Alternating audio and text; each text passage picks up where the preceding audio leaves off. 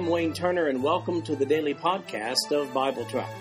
I've developed Bible Track to be both a commentary and a daily Bible reading schedule. These podcasts cover the text and commentary, which may be found at www.bibletrack.org. So, for those who have a busy schedule but do have time to listen to the Bible being read, this podcast is for you. At the end of one year, you will have gone completely through the Bible.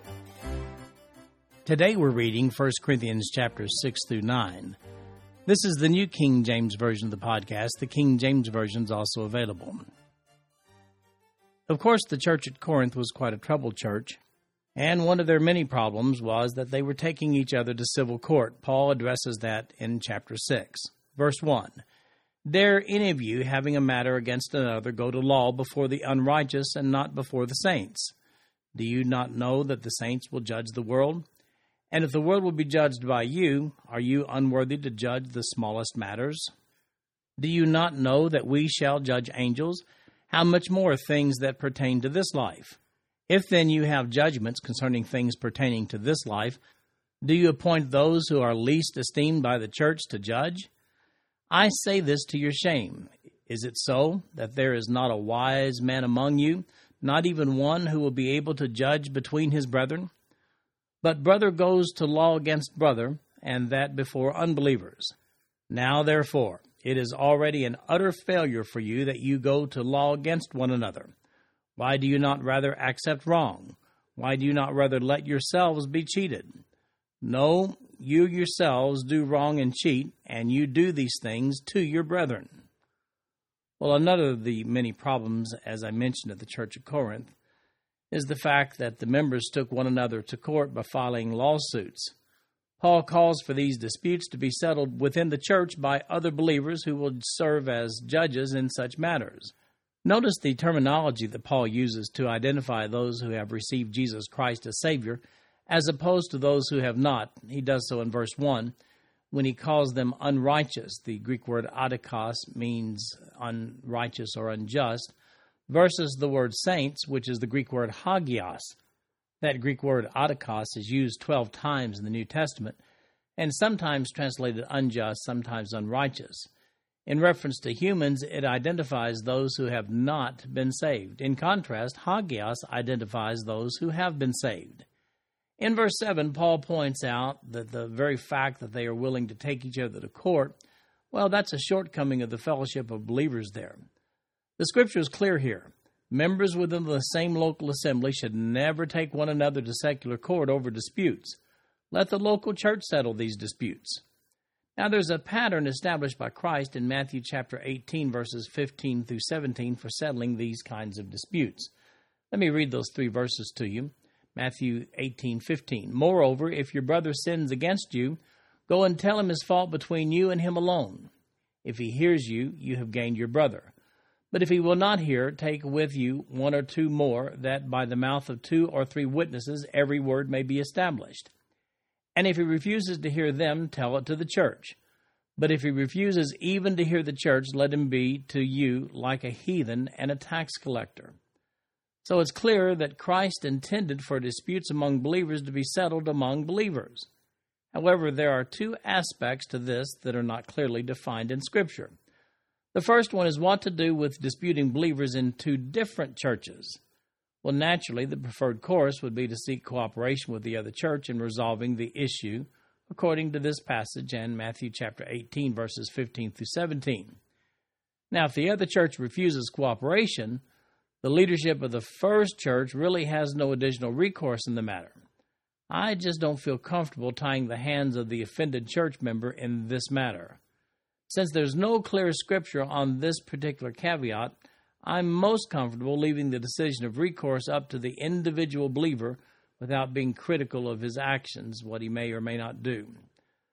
The second question people ask about church discipline is what do you do when the church has ruled according to Matthew 18, verses 15 through 17, and the person is banished from the church for noncompliance? Well, there are two schools of thought here.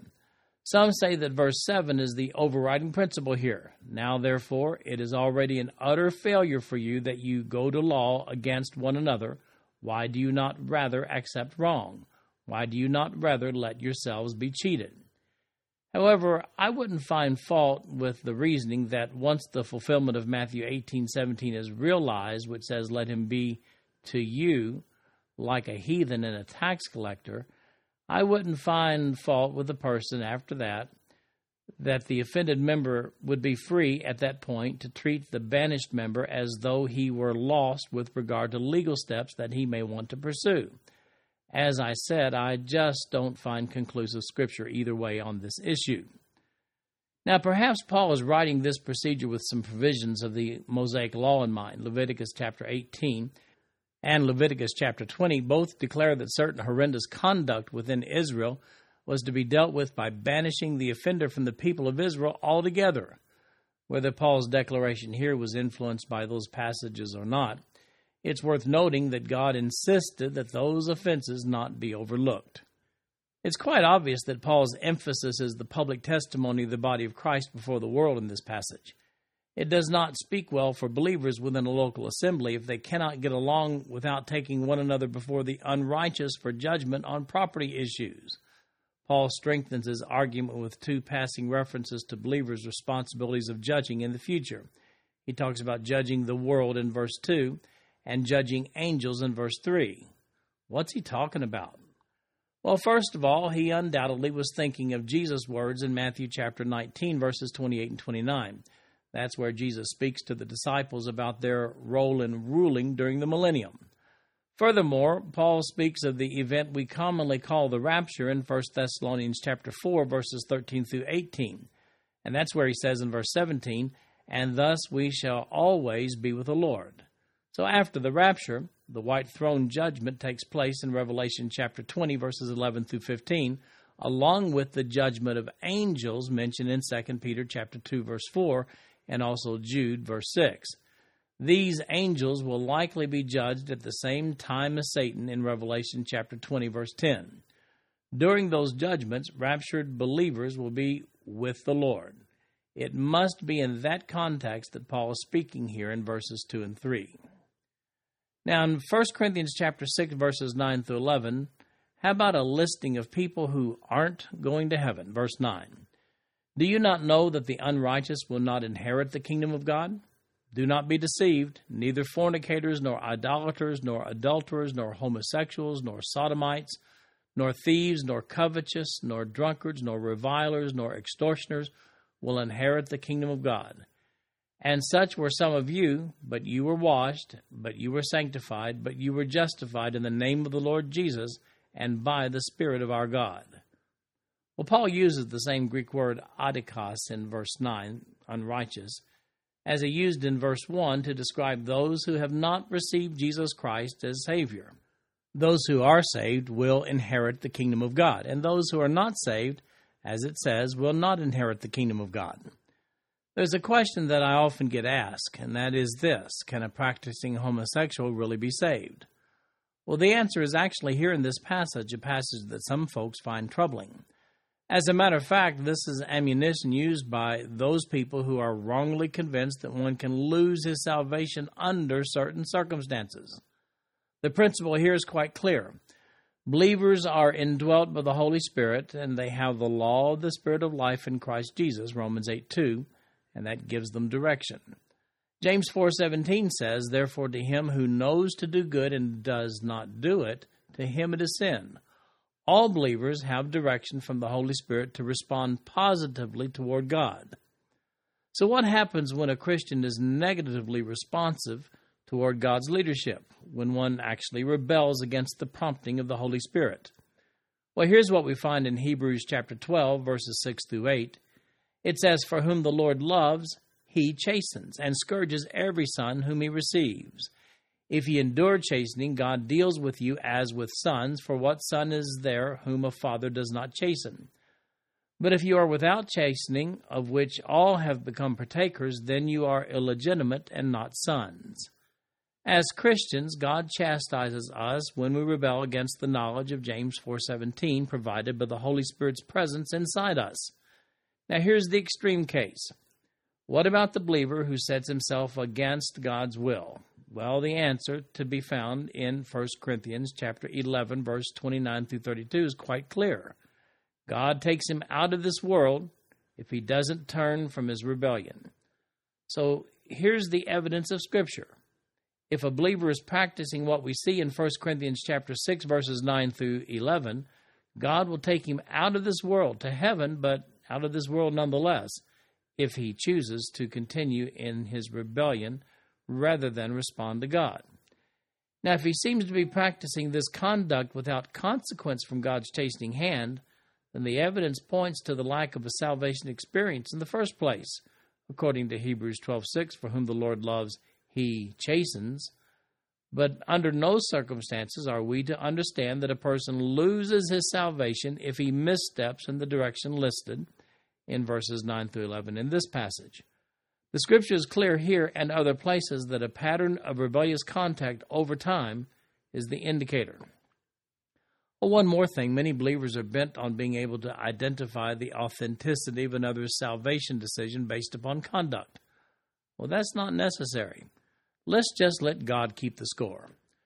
Now, 1 Corinthians chapter 5 deals clearly with exactly how we should deal with others in this respect. As a matter of fact, 1 Corinthians chapter 5 verse 11 says, "But now I have written to you not to keep company with anyone named a brother who is sexually immoral or covetous or an idolater or a reviler or a drunkard or an extortioner, not even to eat with such a person." Conduct that equates to rebellion against God by believers should not be judged per se but rather identified according to 1 Corinthians chapter 5 verse 11. Subsequently, that person should be shunned according to 1 Corinthians chapter 5 verse 5, and that's so as to encourage that person to correct his actions. Therefore, the bottom line on the issue is this. When a professing believer openly rebels against the mandates of God, treat that person like a non believer and not as a believer, and at the same time shame them for their conduct. Now, that's scriptural treatment of the issue. Paul describes the state of the believer in verse 11 when he says this And such were some of you, but you were washed, but you were sanctified, but you were justified in the name of the Lord Jesus and by the Spirit of our God. This threefold process of what has taken place to make a believer a believer was described as follows A believer is washed, a believer is sanctified, and a believer is justified. Now, if you'd like more details on the underlying Greek words there, then look in the written notes of BibleTrack.org for today's reading. Now, if you're curious about the issues of eternal life that have been raised here, then look at my article entitled What the Bible Says About Eternal Life. You'll find that under the topic section of BibleTrack.org. Now, because inquiring minds want to know, let's identify the conduct that's specified by Paul in verses 9 and 10 so that there's no confusion here. First, he uses the word fornicators, which, by the way, pornos is a Greek word that means a sexually immoral person, period. Then we have idolaters, and the Greek word is just like the English word sounds. It's transliterated from Greek. That's a person, of course, who worships idols. Now, it is curious that Paul links in Colossians chapter 3 5 covetousness with idolatry. And then he mentions adulterers. The Greek word there is moikos, commonly used in the New Testament to describe sexual relations outside of one's marriage.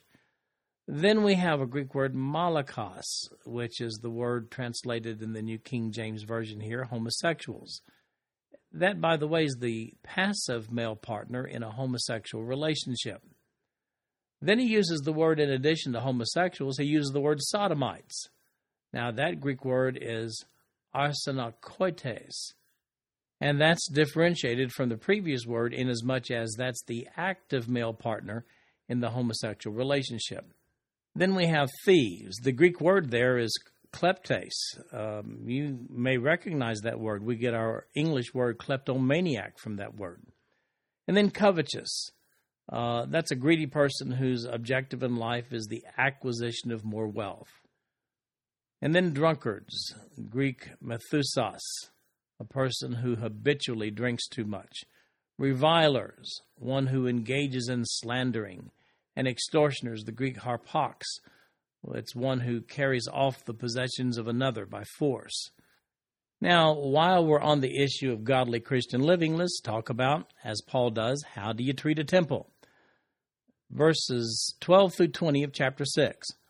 All things are lawful for me, but all things are not helpful. All things are lawful for me, but I will not be brought under the power of any.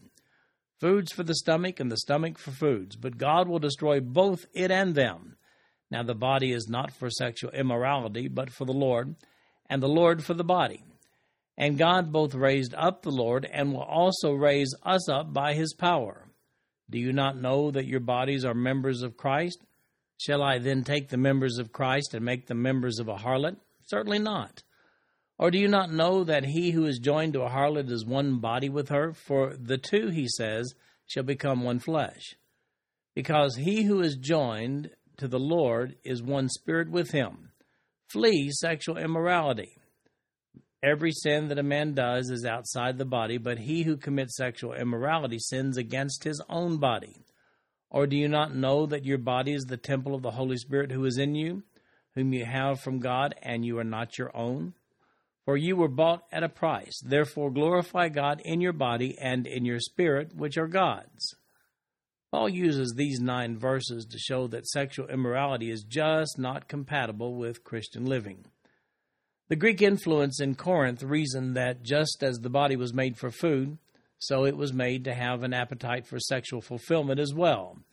That's the comparison discussed in verse 13 when Paul quotes their sinful Greek based reasoning when he says, Foods for the stomach and the stomach for foods. He goes on to say in that verse the following Now the body is not for sexual immorality. In other words, sexual fulfillment is not a basic need, just as food is. You will recall that prostitution was a big trade in Corinth. Paul distinguishes our relationship to God as being different from the rest of the world with his phrase at the end of verse 13 Now the body is not for sexual immorality, but for the Lord, and the Lord for the body. He continues that thought into verse 14 with the phrase, And God both raised up the Lord and will also raise us up by his power. In other words, whatever the world does, we're different as believers. Finally, our bodies are the temple of the Holy Spirit, a point that Paul makes and emphasizes in 1 Corinthians chapter 3 verse 16. The Holy Spirit indwells every believer at salvation, a fact of scripture. Romans 8 9 and 1 Corinthians twelve thirteen both subscribe to that.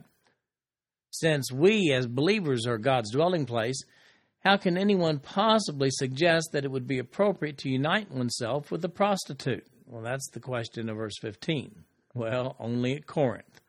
A fundamental principle is seen in verses 19 and 20 regarding our spiritual state as believers. And here it is God dwells in us through the Holy Spirit just as he did the tabernacle and temple in the Old Testament. We carry God around with us. We are his dwelling place. Now, here's the question To what kind of places are you going to carry God? These verses set the state for the discussion that continues in chapter 7 regarding sexual appetite. Paul expresses the complete unacceptability of a believer uniting with a prostitute in verse 15, where he alludes to Genesis chapter 2, verse 24. That verse in Genesis says, Therefore man shall leave his father and mother and be joined to his wife, and they shall become one flesh.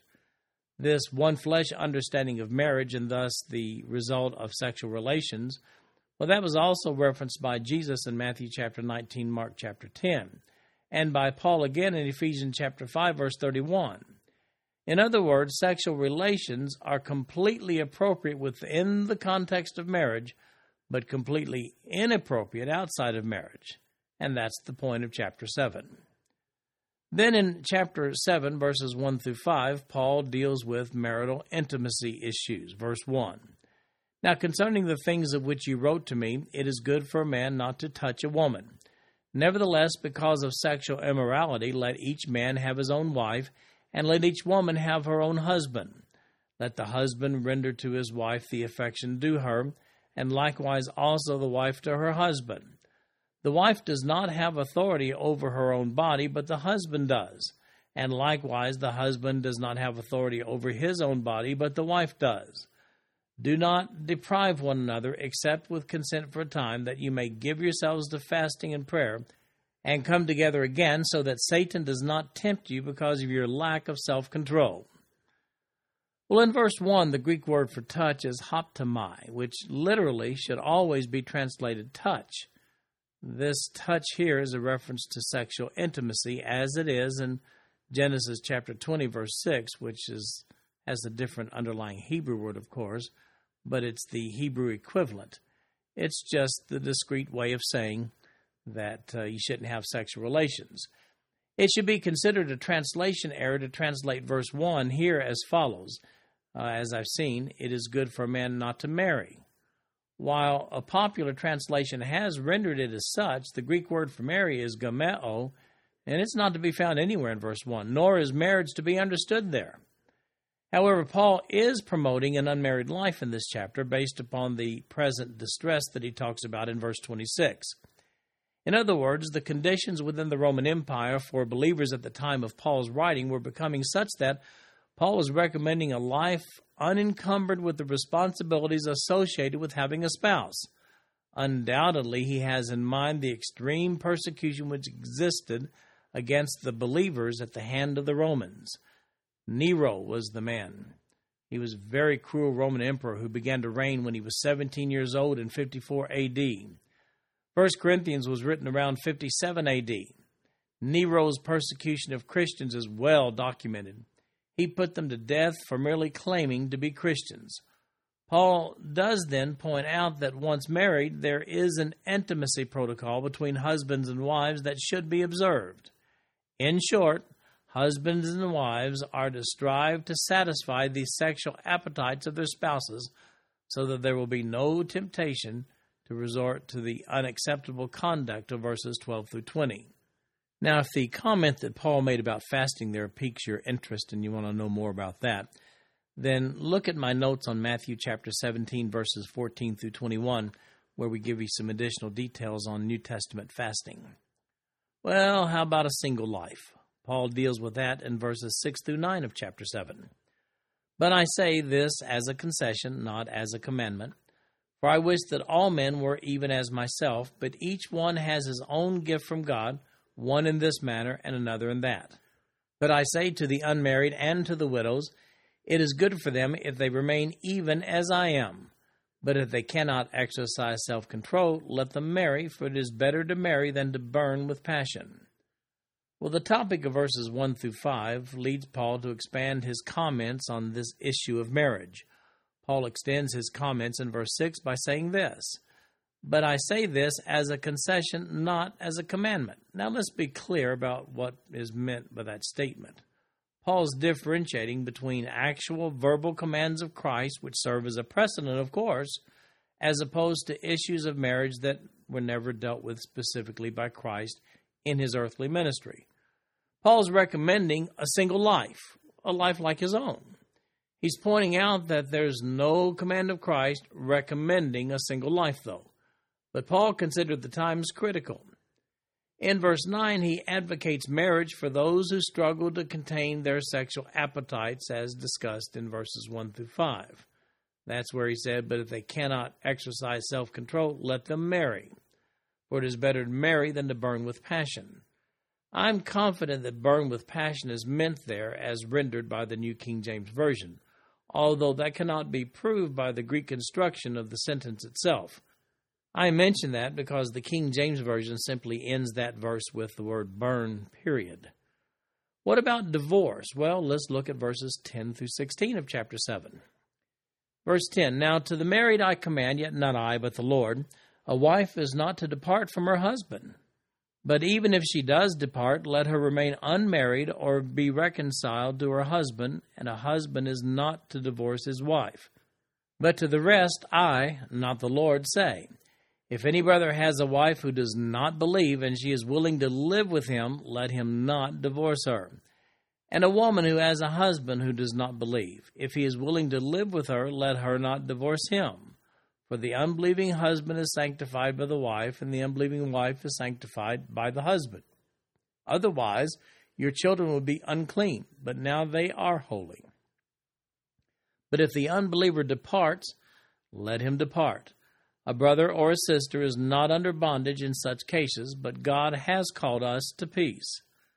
For how do you know, O wife, whether you will save your husband? Or how do you know, O husband, whether you will save your wife?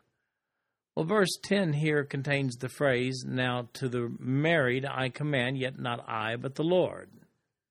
Well, in differentiating from his statement in verse 6, Paul's pointing out that he's preparing to deal with an issue specifically addressed by Christ in his earthly ministry.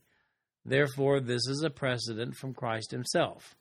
What is that precedent? Well, here it is. The wife is not to leave her husband. If she does, she should remain unmarried. Likewise, the husband should not put away his wife. Christ addressed this issue specifically in Matthew chapter 5 verse 32, Matthew chapter 19, Mark chapter 10, and Luke chapter 16 verse 18. That's why he listed it by the way as a command from the Lord. Yeah, but what if your husband or wife isn't saved? Well, Christ didn't specifically deal with this scenario. That's why Paul says in verse 12, But to the rest I, not the Lord. Well, here's what Paul says If they'll stay, then keep them. You can still have a Christian home, in other words, sanctified, set apart to the Lord, if just one of the marriage partners is saved. We see that in verse 14. Moreover, your children will be the products of a Christian home. I think the principle here alludes to the household wide adherence to Judaism in the Old Testament. Back then, if the head of a household was an observant Jew, so was everyone within the household. Now, here in verses 12 through 14, Paul seems to be declaring that one saved parent, husband or wife, makes it a sanctified, hagiadzos, the Greek word used there to set apart, makes it a sanctified Christian household, thus resulting in the children who are going to also be holy or set apart. Since salvation is, by the way, an individual faith issue, this verse does not declare anyone saved by default. Verse 16 clarifies this. However, the unsaved spouse may choose to leave. Well, you can't tie them and make them stay in the marriage. Paul's releasing the abandoned spouse from the responsibility here in verse 15 when he says this a brother or a sister is not under bondage in such cases. What does that mean? Well, the Greek construction for is not under bondage comes from the Greek verb doulao, which means to enslave. Now, the parsing of the word is third person singular perfect passive indicative. So, literally translated, it should be like this it would be, has not been enslaved. But everyone wants to know does that mean the abandoned marriage partner can remarry? Well, that's where the discussion heads in the next few verses. He seems to be indicating in verses 17 to 24 to stay as you are. Verse 17. But as God has distributed to each one, as the Lord has called each one, so let him walk. And so I ordain in all the churches. Was anyone called while uncircumcised? Let him not be circumcised. Circumcision is nothing and uncircumcision is nothing, but keeping the commandments of God is what matters. Let each one remain in the same calling in which he was called. Were you called while a slave? Do not be concerned about it, but if you can be made free, rather use it. For he who is called in the Lord while a slave is the Lord's freedman. Likewise, who is called while free is Christ's slave. You were bought at a price. Do not become slaves of men. Brethren, let each one remain with God in that state in which he was called. So here, Paul once again addresses the situation of marriage within the context of the atrocities that surrounded them with regard to the severe persecution of Christians from Nero's Roman government. Paul says that no one should divorce based upon these circumstances, but he seems to be recommending a single life, doesn't he? if one is currently in that state, he undoubtedly has in mind the mystery that he conducted while in prison. A ministry which, you have to admit, would have been hampered had there been a wife who needed care during his prison years. So he concludes this topic by saying in verse 24, Brethren, let every man, wherein he is called, therein abide with God. To make this point, he uses a hot topic analogy, circumcision. It had been settled back at the Council of Jerusalem in Acts chapter 15 that circumcision had nothing to do with salvation. However, it wasn't wrong for a Gentile to seek circumcision. In this context, however, he's showing that even circumcised Jews were not necessarily personally in favor with God in the Old Testament. Favor with God depended on their personal relationship with God. Likewise, married or unmarried doesn't make one more or less favored before God. So, the next issue to marry or not to marry. That's covered in chapter 7, verses 25 through 40. Verse 25 Now, concerning virgins, I have no commandment from the Lord, yet I give judgment as one whom the Lord in his mercy has made trustworthy. I suppose, therefore, that this is good because of the present distress, that is good for a man to remain as he is. Are you bound to a wife? Do not seek to be loosed. Are you loosed from a wife? Do not seek a wife. But even if you do marry, you have not sinned. And if a virgin marries, she has not sinned. Nevertheless, such will have trouble in the flesh, but I would spare you. But this I say, brethren, the time is short, so that from now on, even those who have wives should be as though they had none. Those who weep as though they did not weep, those who rejoice as though they did not rejoice, those who buy as though they did not possess, and those who use this world as not misusing it, for the form of this world is passing away. But I want you to be without care he who is unmarried cares for the things of the Lord, how he may please the Lord. But he who is married cares about the things of the world, how he may please his wife. There is a difference between a wife and a virgin. The unmarried woman cares about the things of the Lord, that she may be holy both in body and in spirit. But she who is married cares about the things of the world, how she may please her husband. And this I say for your own profit not that I may put a leash on you, but for what is proper, and that you may serve the Lord without distraction.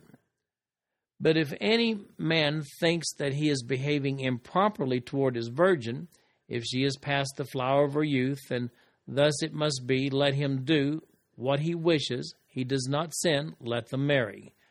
Nevertheless, he who stands steadfast in his heart, having no necessity, but has power over his own will, and has so determined in his heart that he will keep his virgin, does well. So then, he who gives her in marriage does well, but he who does not give her in marriage does better. A wife is bound by law as long as her husband lives. But if her husband dies, she is at liberty to be married to whom she wishes only in the Lord but she is happier if she remains as she is according to my judgment, and I think I also have the Spirit of God. So, Paul's just been discussing the issue of remaining as you are with regard to marital status. And that's based upon the critical times in which they lived back then, probably referring to the great persecution of Christians at the hands of the Roman Empire under Nero. The exact meaning of verse 25 cannot be known precisely, who are these virgins about whom Paul is speaking here? Since the biblical pattern up to that point was for a woman to leave her father's house and go to her husband's house at marriage, perhaps it's referring to all unmarried women. However, based upon the instructions of verses 34 to 38, perhaps verse 25 is specifically referring to those women who are betrothed to a man. A legal contract is what that was without marital consummation. That was a betrothal. Perhaps Paul here is encouraging them to remain that way, betrothed without consummation. Paul does point out in verse 25, he says, I have no commandment from the Lord, yet I give judgment. Now, here's what he's saying this is a subject that was not dealt with specifically by Christ, but he's writing concerning the issue in light of the current persecution of believers. So, considering Paul's discussion over the last several verses leading up to this passage concerning the virtues of remaining single, inquiring minds want to know is it a sin to marry? No, it's not a sin to marry. He hastens to point out that it is best for the unmarried to remain unmarried, and that the married seek not to be loosed from their marriages. But if one does choose to marry, it's not a violation of Paul's counsel here. He just warns them that they acquire baggage when they do so in light of the current wave of Christian persecution, mm, but it's not a sin. And now many have sought to isolate Paul's comments on marriage in this passage simply to the context of divorced persons remarrying. Well, this passage is much broader than that. Paul's discouraging all marriage for believers in the light of the persecution for which they were subjected under Nero. I'm distressed that some Christians teach that when divorced people remarry that they're living in sin. How does the concept of living in sin even fit into our scriptural doctrine of salvation and forgiveness anyway? I mean, what is grace?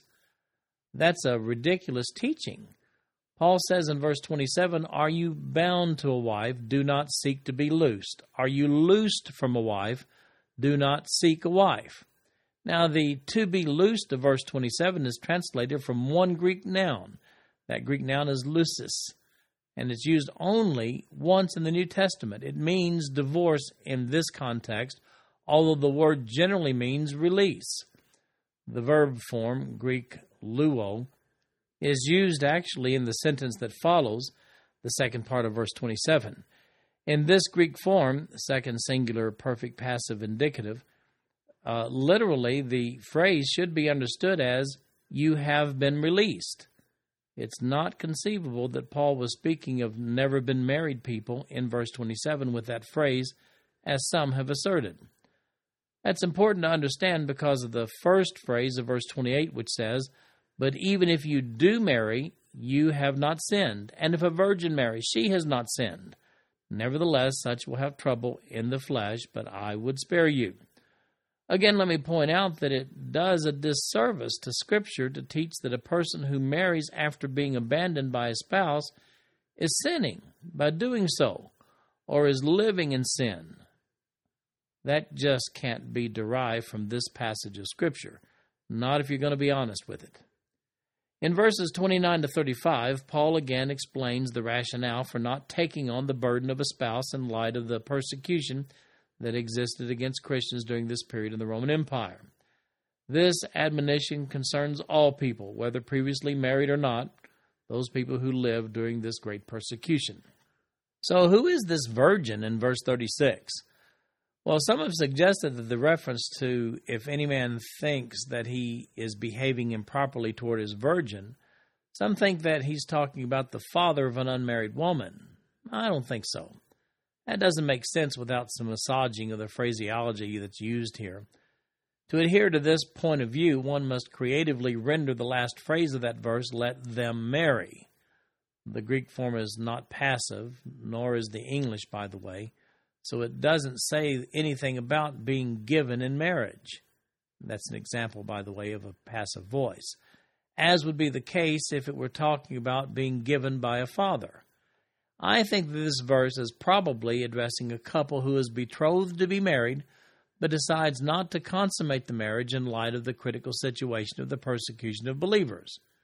However, as time goes on and she reaches her prime, still unmarried and not eligible to marry someone else, well, because she's legally bound through betrothal, then let the man know that he is not violating Paul's counsel to go ahead and consummate the marriage relationship with his betrothed. That position makes sense, given the specific wording in this passage. Now, if you want to know more about the scriptural stipulations regarding betrothal and marriage, then look at my notes on Deuteronomy chapter 22. So, in summary, I think it's clear that 1 Corinthians 7 was written in light of a critical set of circumstances. My wife Evelyn was particularly moved by the autobiography of Gracia Burnham. She and her husband Martin served in the Philippines with the New Tribes Mission until they were captured by Muslims and held for ransom for an extended period of time. He was shot and killed as the Philippine Army attempted to rescue them on June 7, 2002.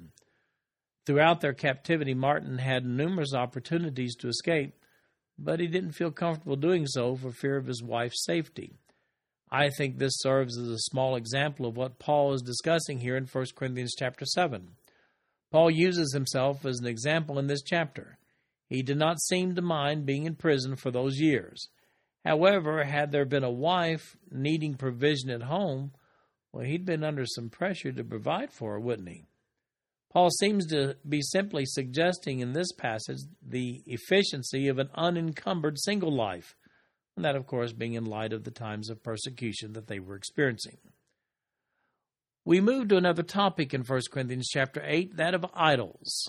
Verse 1. Now, concerning things offered to idols, we know that we all have knowledge. Knowledge puffs up, but love edifies. And if anyone thinks that he knows anything, he knows nothing yet as he ought to know. But if anyone loves God, this one is known by him. Therefore, concerning the eating of things offered to idols, we know that an idol is nothing in the world, and that there is no other God but one. For even if there are so called gods, whether in heaven or on earth, as there are many gods and many lords, yet for us there is one God, the Father, of whom are all things, and we for him, and one Lord Jesus Christ, through whom are all things, and through whom we live. However, there is not in every one that knowledge, for some with consciousness of the idol, until now eat it as a thing offered to an idol, and their conscience being weak is defiled. But food does not commend us to God, for neither if we eat are we the better, nor if we do not eat are we the worse. But beware lest somehow this liberty of yours become a stumbling block to those who are weak. For if anyone sees you, who have knowledge, eating in an idol's temple, will not the conscience of him who is weak be emboldened to eat those things offered to idols? And because of your knowledge shall the weak brother perish for whom Christ died.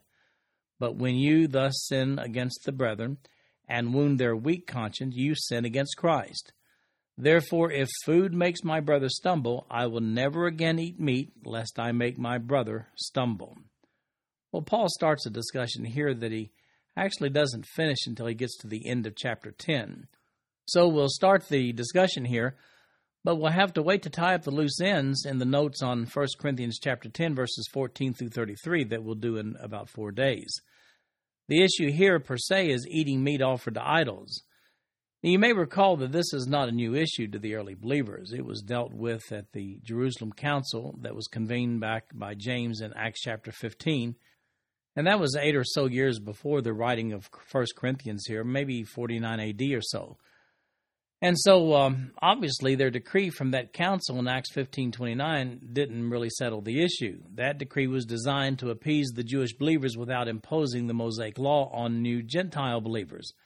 In other words, it was a compromise back then, and it was designed to help observant Jewish and Gentile believers with differing cultural experiences, and it was to help them live in harmony. Corinth is hundreds of miles from communities dominated by Jewish practices, and the issue is being dealt with from a different perspective here. Simply stated, here's that perspective. Is it a sin in itself per se for a believer to eat meat that has been offered in sacrifice to an idol? By the way, you'll notice in Acts chapter 15 that the discussion there was not centered around whether it was sin or not, but rather whether or not it was good. And we see that wording exactly in Acts chapter 15, verse 28.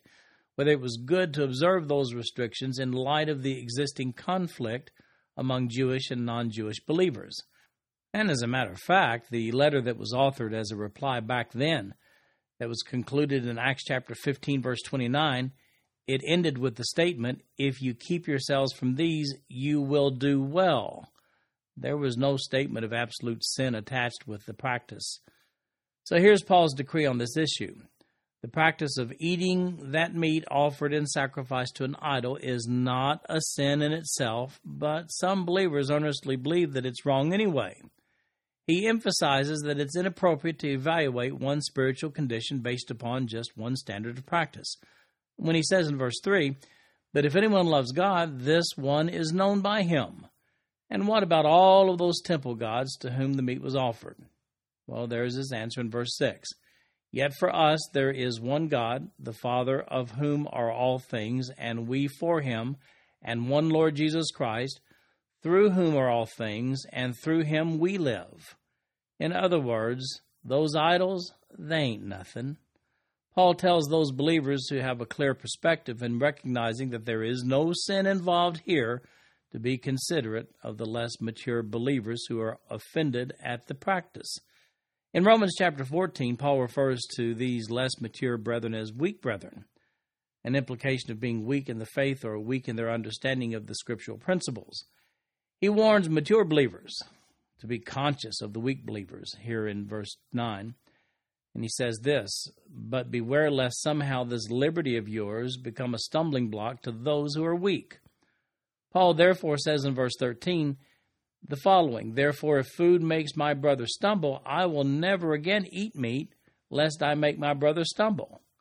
Now, here's an important principle for mature believers. Mature believers take great care in not letting their liberty in Christ have a negative impact on their testimony. That careful and reserved conduct by Christians should extend to all controversial issues of Christian living. If you like the rest of the discussion on this particular issue, then look at my notes on 1 Corinthians chapter 10 verses 14 to 33. We'll look at those in 4 days, but you may want to read ahead.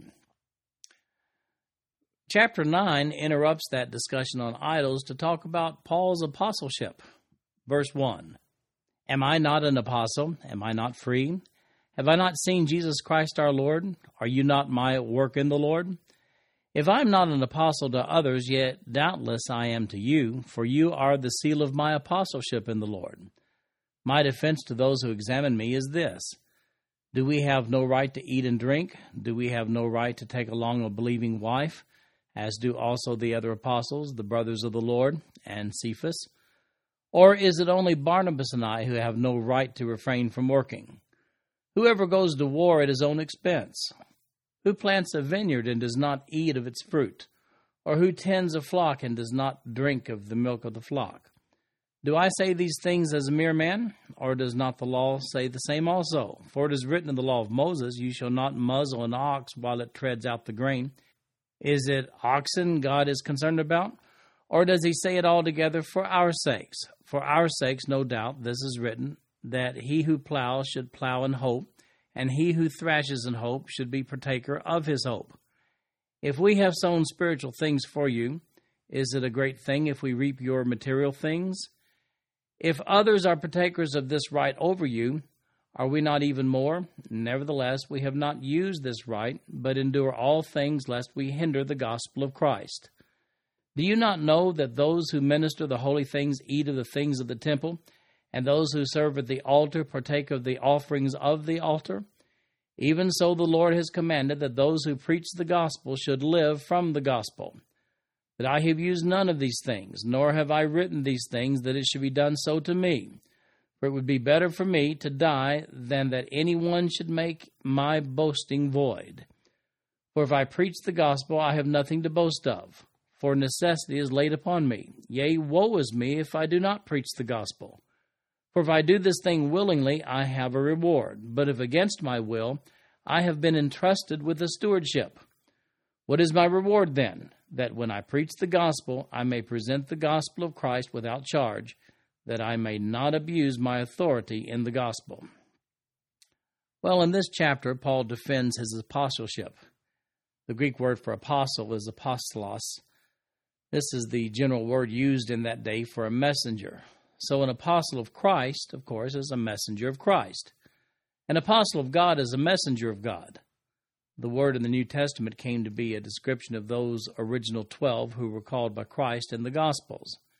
However, Paul points out in verse 1 that he saw Christ on the road to Damascus and visited heaven and described it in 2 Corinthians chapter 12 verses 1 through 10. In other words, while he was not called like Peter, John, and the others during the earthly ministry of Christ, he was nonetheless called on the road to Damascus just as they were. One problem, though, Peter had already appointed a 12th apostle in Acts chapter 1. Incidentally, you'll notice in the study of Acts chapter 1 that there really only is a scriptural provision for 12 apostles, not 13. And Paul definitely claims that 12th spot right here in this passage. The issue in this chapter is really why should these Corinthians pay any attention to Paul's words to them? Since the church was quite divided, as we saw in 1 Corinthians chapters 1 through 3, there were those in the church there whom Paul anticipated would not be receptive to his harsh words concerning their wayward conduct. So Paul uses several verses in this chapter, verses 3 through 14, to point out that a gospel minister is properly financially supported by those to whom he ministers. In verse 9, he quotes Deuteronomy chapter 25, verse 4, to validate that even the ox had a right to the nourishment of the corn while he was plowing. Likewise, a minister is deserving of the financial fruits of those to whom he's ministering spiritually. Moreover, the temple priests are sustained by the sacrifices made by the people. We see that in verse 13. He caps off this discussion with verse 14, which says, Even so the Lord has commanded that those who preach the gospel should live from the gospel. Now, that being stated, Paul then concedes that even though it would be proper for the Corinthians to lend to his financial support, that he nevertheless has declined to take their support. It appears that his reasoning here was a desire to refrain from receiving support from a church having so many problems with carnality. In verses 16 and 17, he points out that necessity is laid upon him by God to preach and minister. He doesn't do it for a paycheck. In verse 18, he emphasizes that this strategy gives him liberty to speak uncompromisingly. Now let's continue reading with verse 19. For though I am free from all men, I have made myself a servant to all, that I might win the more. And to the Jews I became as a Jew, that I might win Jews. To those who are under the law, as under the law, that I might win those who are under the law. To those who are without law, as without law, not being without law toward God, but under law toward Christ, that I might win those who are without law. To the weak I became as weak, that I might win the weak. I have become all things to all men, that I might by all means save some. Now this I do for the gospel's sake, that I may be partaker of it with you. Do you not know that those who run in a race all run, but one receives the prize? Run in such a way that you may obtain it. And everyone who competes for the prize is temperate in all things. Now they do it to obtain a perishable crown, but we for an imperishable crown. Therefore I run thus, not with uncertainty. Thus I fight, not as one who beats the air, but I discipline my body and bring it into subjection, lest when I have preached to others, I myself should become disqualified. Well, in verses 19 to 27, the verses we just read, Paul explains the limitations that he's placed upon himself for the sake of the gospel, and he's determined to live his life for the benefit of others. He blended into the community to which he was ministering in order to gain their respect. That is what he conveys in verses 19 to 23. Jews in verse 20, Gentiles, people without law in verse 21, and weak Christians, those people we talked about in chapter 8. He talks about them here in verse 22. In verses 24 through 27, Paul compares ministering for Christ to an athletic competition. Winners endure hardships in training to attain excellence for victory. That's the way Paul viewed his ministry. He encourages the Corinthians to catch that vision of ministry also when he says in verse 24, Run in such a way that you may obtain it. After all, it is a battle according to his words in Ephesians 6:12 when he said for we do not wrestle against flesh and blood but against principalities against powers against the rulers of the darkness of this age against spiritual hosts of wickedness in the heavenly places. In fact, it's not just a battle of personal satisfaction, but it's a battle for the souls of men, women, boys, and girls. Paul understood that to win this battle meant focusing on the objective when he says in verses 26 and 27, Therefore I run thus, not with uncertainty, thus I fight, not as one who beats the air, but I discipline my body and bring it into subjection, lest when I have preached to others, I myself should become disqualified. This concludes our podcast for today. I'm Wayne Turner, and if you'd like to read along with our commentary online, go to www.bibletrack.org. Thank you for listening in today. The background music for these podcasts is an original composition written by the music director of Fayette Bible Church, Paul Walton.